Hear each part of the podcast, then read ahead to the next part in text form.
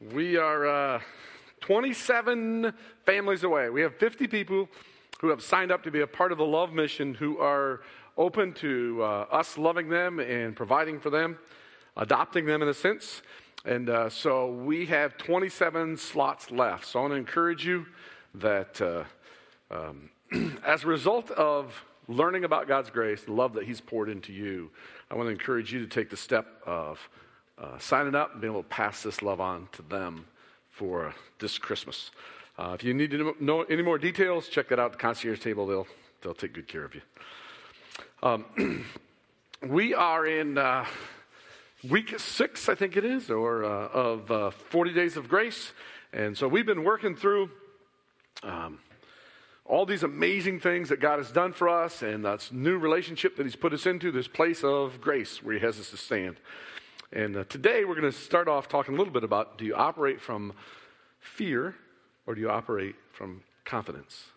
And uh, when we operate from fear, it, uh, it really has a lot of negative connotations. If you, uh, if you remember the first time you asked somebody out, there's a really good chance you operated from fear. There's a really good chance that, uh, that either that first date or the first time that you uh, asked them out, you had this long list of things as to why they wouldn't like you. Should I wear this? Is this going to work right? Is that going to be okay? Should I take her here? Is this going to be okay? And, and you fear the results. You, you fear what's going to happen. And uh, so as we jump in, I got a little video. Um, it seems as though, in many ways, we've been trained to fear. Uh, take a look at this. His eyes are open, Don't worry about it. Sometimes they are. But he isn't cowering. He's looking right at us. Don't worry. He'll learn to cower. They all do in time. But he isn't.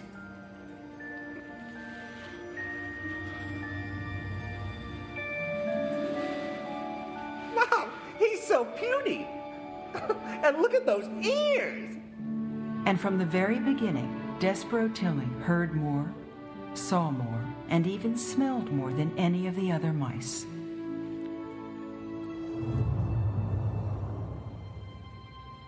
Despereaux, don't do it!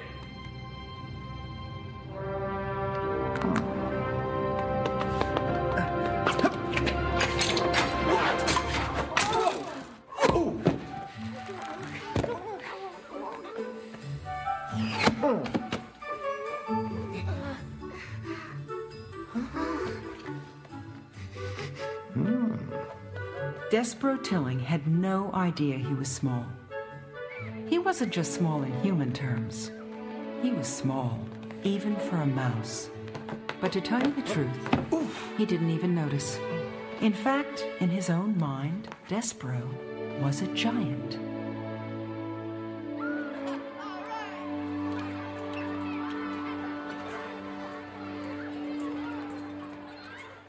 We're worried about him. He doesn't scurry, he doesn't cower. At first, we thought he would grow out of it, but Well, he, he scurries sometimes. but not when he's scared. He just does it for fun, and he never cowers. We've showed him how. Well, some kids are slower than others. He'll cower in time. We'll work on it. Yes, but- it'll be fine. I promise. All right, settle down. Ready, class?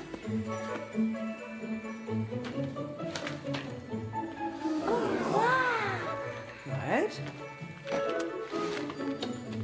Hmm. Good. Excellent.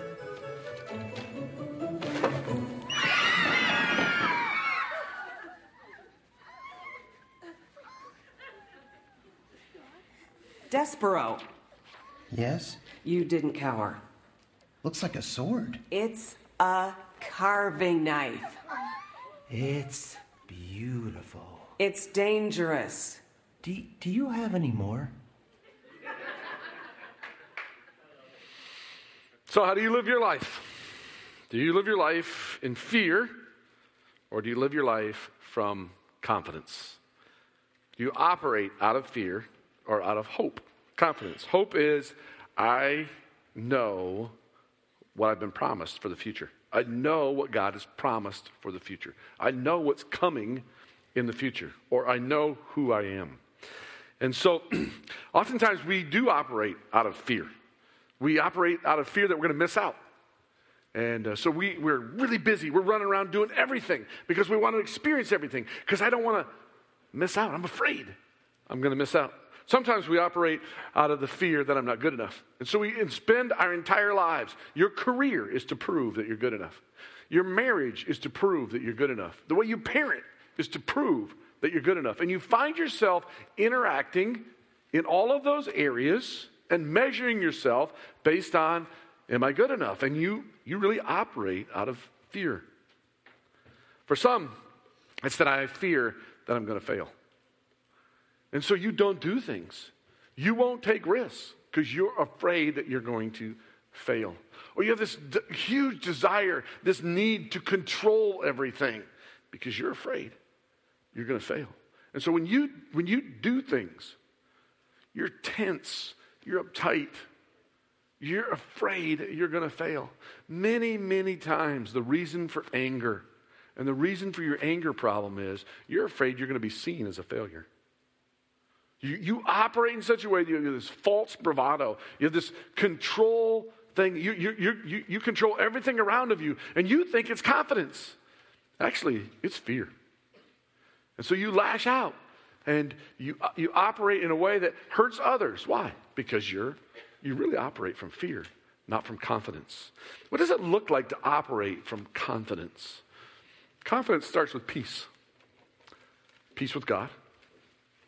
Whenever you meet somebody who's at peace with God, when life comes at them, they're not freaking out because they really are at peace. They know that this thing that's coming at them doesn't change who they are or what they're here for or whether they're important or not.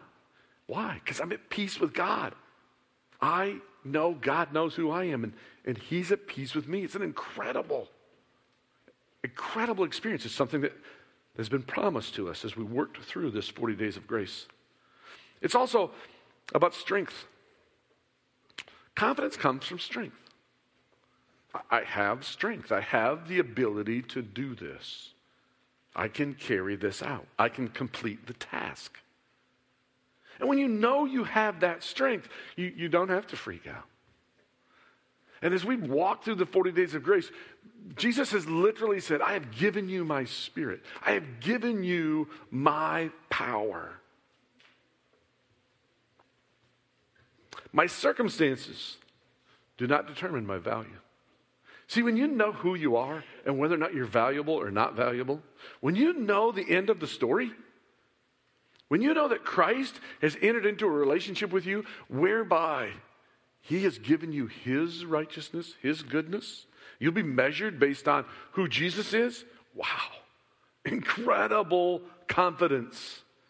It doesn't matter what anybody else in the room or at work or my family thinks of me. It doesn't matter if they think I'm valuable. Why not? Because God does.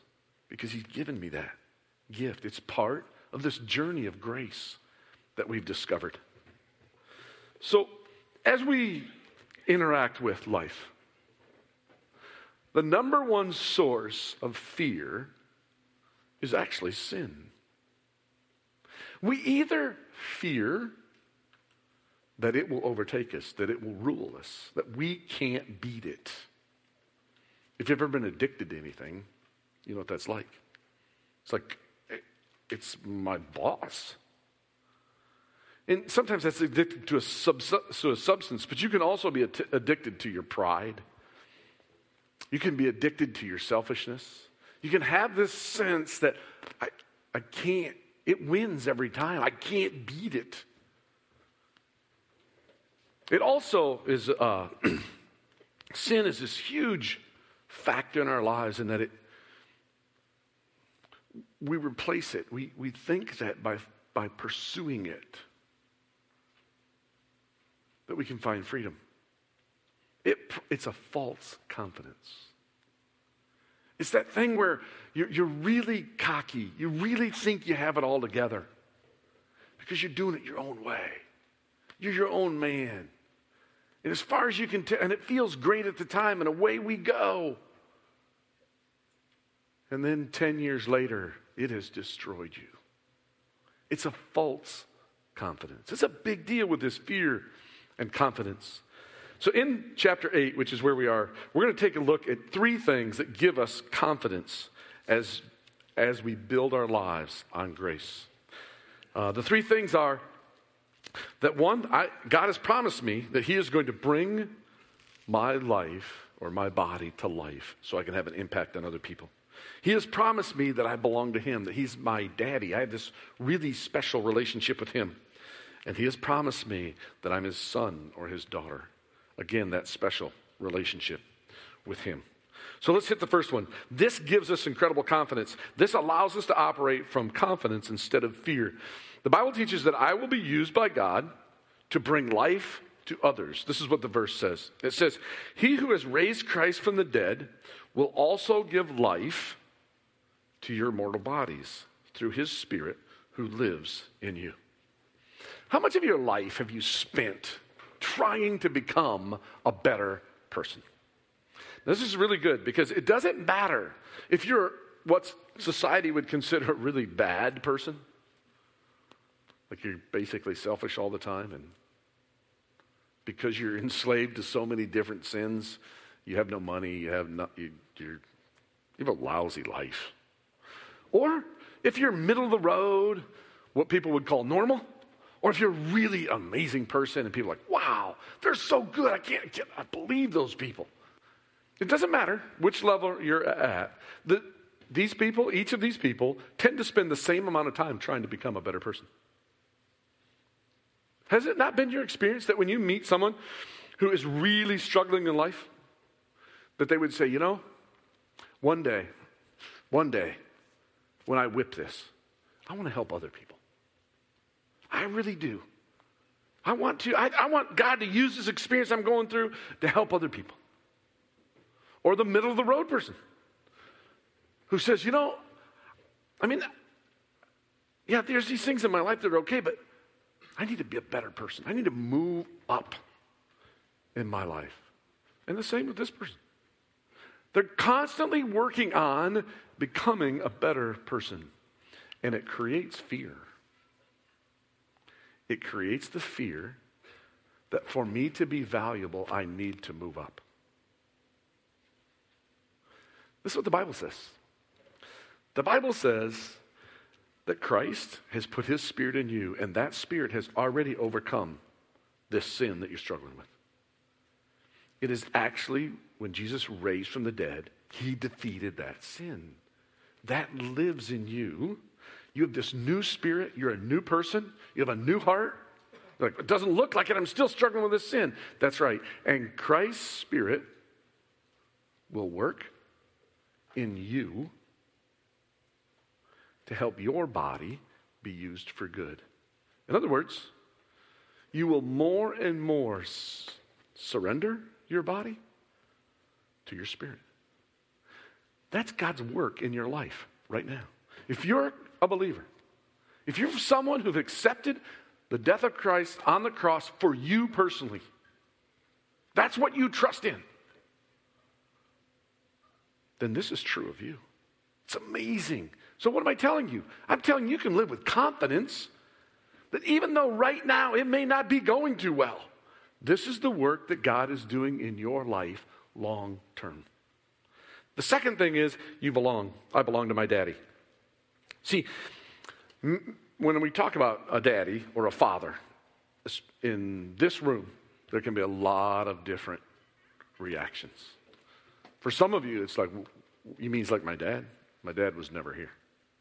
He's my, you mean he's like my dad? He was mean and cruel. You, th- you mean he's like my dad? He, he basically was selfish. No, I, I mean the dad you wished you had. I mean the dad who is the picture of a father who realizes, wow, this child is my responsibility. I'm going to do everything I can to help them have the best chance they can. They can always come to me. The Bible says, For you did not receive a spirit that makes you a slave again to fear, but you received the spirit of sonship, and by him we cry, Abba, Father. Did you catch that first part? You did not receive a spirit that makes you a slave again to fear. In other words, can I have confidence that when I'm struggling with sin, that I can go to God my Father, or do I have to fear him? No, you don't have to fear him because he's your daddy. For you receive the spirit of sonship, and by him you cry, Abba, Father. I was really fortunate in my life. Very fortunate. My dad's passed away now, but my dad was he was a great dad. He wasn't a perfect dad, but he was a great dad in this sense. I always knew, I always knew he had my best interests at heart. I've taken a lot of risk. I've lived a lot of places. I've moved places. I've taken financial risk. I've done crazy things. And part of that is because I have this incredible confidence in what God is doing in my life because of grace. But another part of that is my dad who lived in Michigan. You see, I always knew when I moved out and tried some, we are going to do some ministry or new excursion. We are going to live here. We're going to try this. We're going to do this. I always knew if it failed, hey, Dad, uh, it didn't go so well. I always knew he would go, You want a job? Come home. And when I got home, there would never be an I told you so. There would never be a, What's the matter with you? What were you thinking? There would never be, Don't try that again. Never. It was always, Come on, let's work at it again, rebuild it, and off you go. That's your heavenly Father. And because of what we've learned about God's grace, it is guaranteed this is your relationship. He, you don't have to fear him. The next one is that you are, I am his son or I am his daughter. The Bible says this The Spirit testifies with our spirit that we are God's children. The Spirit testifies with our spirit. Your spirit is the part in you that you talk to a lot. It's funny. Um, schizophrenic is the idea that you have two personalities, right? You're this one person, then you're this other person. What I'm talking about has nothing to do with schizophrenia, right? But that's the picture, right? If I followed you around, right? How many times would I catch you talking to yourself? Like, who are you talking to? My brother Brent, he used to do it really loud. So on the farm, you know, he's out there working, and he'd be out there yelling to himself, having a conversation, yelling to himself. Like, who are you talking to? You're talking to your spirit. It's, it's the person who you really are. And it says here that the Spirit, God's Spirit, testifies with our spirit that we are God's children. You see, if you've accepted Christ as your personal Savior, the Spirit of God indwells you, He lives inside of you. Your spirit and God's spirit are like one. So, at any moment, at any time, any place, anywhere, in any situation, you can stop and go, God, am I really your child? Do I really belong to you? And his spirit says, Yes, you belong to me. Let's practice it. Let's do it right now. I'm going to pray. You don't pray out loud. The reason I'm praying out loud is I'm up front, okay? I'm going to pray. And if you know Christ as your personal Savior, the person you put your faith in when you trusted Him, talk to Him. Ask Him, Do I belong to you? Let's pray. Lord, I'm so grateful for what you've done for me. But Lord, there are so many ways I just I don't live I don't live up to it, and you know it. And I often wonder, am I alone or do I belong to you? So I ask you right now, Jesus, am I yours? God the Father, am I your child? Thank you, Lord. In your name we pray. Amen. Just like you talk to yourself, God's Spirit talks to your spirit. I have no way, I don't know where your spirit is. I, I don't know. But it feels like it's in here somewhere, right? Because when you ask that question and the Spirit says something, it's like your heart goes, Oh, I am. That's right. I am. That's confidence. Why? Because when I walk into a situation and I know I belong to God, I know I'm at peace with God, I know I'm valuable. It's amazing to live from that confidence. That's what grace does in your life. So, this, this sin thing, because sin is the number one tool that Satan uses to try to get you to live by fear.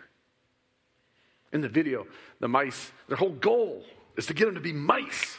So they would understand you need to be timid and you need to live in fear. You may not know this, and it would take a little bit of uh, investigation. But that's what the old nature, that's who you used to be. That's how it wants you to live. That's how Satan wants you to live. And oftentimes people think, well, the way that, that Satan wants you to live is he wants you to turn against God and go to the devil. Just go to the devil, and that's the worst of the worst of the worst, and that's what he wants. That's not what he wants at all. He wants you to relate to God by fear. He wants you to be afraid. And he wants you to interact with sin by fear. He wants you to think that the sin is more powerful than Christ and the spirit that lives within you. Here's a couple of things that are the way we interact with it. So the question is Am I living to kill or am I killing to live? So the idea, and it'll make a little bit of sense in, in, in a bit. How do you interact with sin? What do you do with it? And, and if you're here this morning and you're like, well, I don't think what sin is, you think what sin is, I, I didn't want to have that conversation with you. Whatever you think sin is, how do you deal with it? How you doing with it? You winning or is it winning? And how do you try to win? What do you do? Well, what I've watched many of us do, and myself included, is we go after it by focusing on it and we are convinced if we could get rid of sin, then we would be what we want to be. But we really fear it. It seems so powerful. And so you set about to get rid of it, to destroy it. Maybe it's lust for you. And your life's kind of consumed with lust. You're either, you're either thinking about how to do it or how to get rid of it all the time. For others of you, it's control. You're either trying to figure out how to control everything or how to stop being so controlling. Maybe it's pride. You, you're, either, you're either filled with pride and you, you try to rule the roost from pride, or you're trying to overcome it because it's ruining your life. Maybe it's greed. And, and you know, if I could just get rid of this greed. And yet, or other times you're just trying to live from it. You pick yours.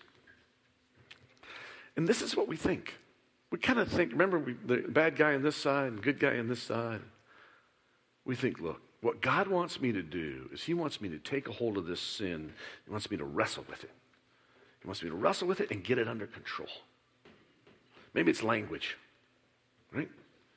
Your mouth is filthy and, you know, it's just, just miserable to be around you, right? I got to get that under control. So you try to do it less. So you're going to wrestle with it. I'm going to beat it. This is what the Bible says. Well, the point first is this I must stop trying to tame the sin. Stop trying to get better at it. Stop trying to tame the sin. Why? Because the Bible says the sinful nature is hostile to God. It hates God. Remember that pride you have? So there's a little bit of good in it, there's zero good in it. It hates God. That lust, well, you know, some, no, it hates God. It does not submit to God's law, nor can it do so. Those controlled by the sinful nature cannot please God. Can't happen. In other words, you can wrestle all you want, it will never, ever, ever get under control. Well, I get it down some. Yeah, you're right, but it's coming back. Why? Because you cannot get it under control. Have you ever seen a tame zebra? I know that kind of came out of nowhere. Have you ever seen a tame zebra? No. It's interesting. Zebras look just like horses. Can't tame them. They're actually they're wild, and uh, they kick harder than horses because they actually look underneath themselves at what they're going to kick, and then they put their whole force into it. They can break the jaw of a lion. They can do amazing damage. And people have spent time, lots of time, trying to tame them. And what they found out is this they might act tame for a little bit, but at any unknown time, they will come out of it. And they will kick you or bite you. That's why they don't do it. You can't tame them. You cannot tame the sin nature. You can't. This idea that if I get my sin nature under control, I can be close to God. I can be valuable. My life will start to work out. I can move in the right direction is a myth. Stop. It, it won't work. The, the next step is this I must keep my eye on my dad, not the sin. This is what the Bible says. Therefore, brothers, we have an obligation but it is not to the sinful nature to live according to it. Isn't it amazing how the sinful nature demands your attention? Isn't it amazing that lust is a good one for this, right? Lust tells you what? Picture pops up. Look, just look at the picture and then I'll be fine. I'll leave you alone. Right? Just look at the picture. I'll be fine. I'll leave you alone. Shoes. Just this one pair of shoes. Because if you get this one pair of shoes, you'll be satisfied. And I'll leave you alone. You'll never have to buy shoes again. Right? Food. Just that one piece of pie. I will be so satisfied. I'll never want it again. How long does it last? Yeah, it lied to you. What it says is if you will pay me off now, you won't have any obligation to me. And as soon as you pay it off, it wants more. See, the sin nature demands. It says you owe it. You've got to feed it. You've got to. It's part of who you are. That's what it says. The Bible says you have an obligation, but it's not the sin nature. You don't owe it a thing. You don't have to talk to it, you don't have to interact with it. You don't owe it a thing. Just know this when you don't talk to it, it just screams louder, right? it says, but not to the sinful nature to live according to it. For if you live according to the sinful nature, you will die. Now, that doesn't mean, this isn't talking about heaven and hell. This is talking about your life. And when you feed the sin nature, you waste your life, it destroys your life. Many, many times people say, Why doesn't God do something about all the evil in the world? Well, actually, He has. All the suffering in the world. Almost all the suffering in the world is caused by people who feed the sin nature. It's true.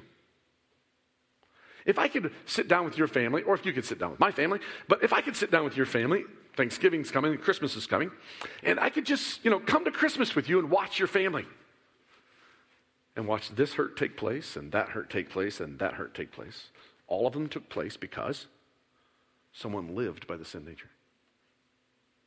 Are you hooked on something? It's because you live by the sin nature. Do you lie a lot? It's devastating to your relationships? It's because you're hooked on sin nature. Do you go to work and you're miserable all day? It's because you're feeding the sin nature. You are living from there. It creates all this death, all this pain, all these broken relationships. So, therefore, brothers, if we live, we don't have an obligation to it, but if you do live to it, you're going to die. We don't want to die. We want to live. We want to live from confidence. We want to live. We want to enjoy life and love life and love others. That's what we want to do. It says, the next thing it says, so what do I do? I must keep my eye on my dad, not the sin. How do you do that? We're going to kind of put these next two together. The next one said, I must carry a sword, not a pocket knife. So, how do you keep your eye on your dad? And this is what the Bible says. But if by the Spirit you put to death the misdeeds of the body, by the Spirit, what's that mean? See, you're either going to live as though what God has said is true, and you're going to live by grace through faith. In other words, God gave you this gift, and then you have a choice as whether or not you believe Him and live from there. Or you're going to live as though God is over there and you're over here, and you need to get things straightened out so you can go be with God. So you're either going to live by the Spirit, and the way you live by the Spirit is you trust God for what He says. A few weeks ago, we did uh, the blue card. And uh, in the blue card, I ask you to go choose a sin and then go sin for these reasons. And uh, some of you were furious. You're like, Jimmy Crickets, what kind of church tells you to go sin? But some of you did it. And this is what I ask you to do I ask you to choose a sin and then do it for this reason because Jesus died in my place. So at that point, are you focused on the sin or on Jesus? I said, go sin because Jesus paid my debt. In other words, I don't have to pay the debt for this. Jesus paid for it. I'm free to sin. Are you focused on the sin or are you focused on Jesus? Because God poured out his wrath for me for this sin on Jesus. I'm free to go sin. Are you focused on the sin or on Jesus? Because this sin will qualify me for more of his grace I'm going to do it. Now, if you did that, what you just did is you focused on your dad, not the sin. Now, if you live over here, if you live over here, then you are the person who says, I am going to win this sin thing and then I'm going to become valuable. I'm going to win this sin thing and then I'm going to be good. I'm going to win this sin thing and then I'll have the right to go be with God and have peace with God. But when you do that, you know what you focus on? The sin.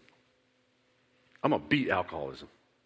I'm going to beat drug addiction. I'm going to beat lust. I'm going to beat being controlling. I'm going to beat this anger problem I have. I'm going to do it. And then I can go be with God. But what the Bible says is if by the Spirit, focusing on my dad, not the sin, you put to death the misdeeds of the body. The misdeeds of the body are the way you've learned to live before you became a believer. It's the list of sins. Now, how do we interact with sin usually? So it says, by the Spirit. So we got that part. I'm with God. I'm not trying, it's me and God against the sin, right?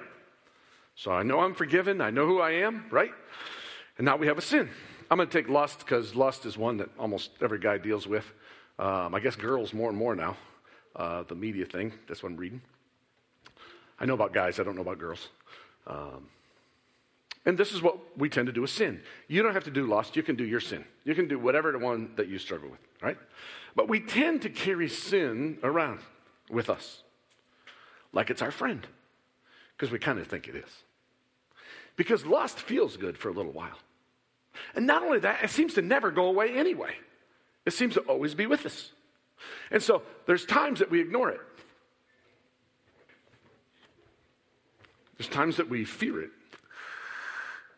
because of the devastation it can have in our lives. There's times that we pet it, right?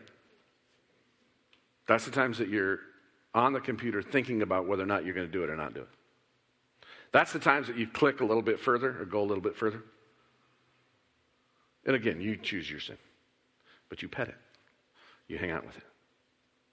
And then something happens and you're convicted that you need to do something about it. And so what you do is you go get a knife, a nice big pocket knife, and you get together with a group of people and you talk about this sin, right? And you, you you're serious, man. You go to group and everything and you put this baby into this sin, and, you, and, you, and, you, and, the group talks about it, and the guys talk about the sin, and, and by the time you get done with the conversation, what's everybody say? Go, yeah, man, I understand. That's tough. We, we just kind of play with it. We act as if it's a part of our lives. We try to overcome it in some way or another. But you know what we really believe? We believe it will always be a part of our lives. We believe it's a part of us. And we believe it's acceptable, it's excusable. But God says not to play with it, not to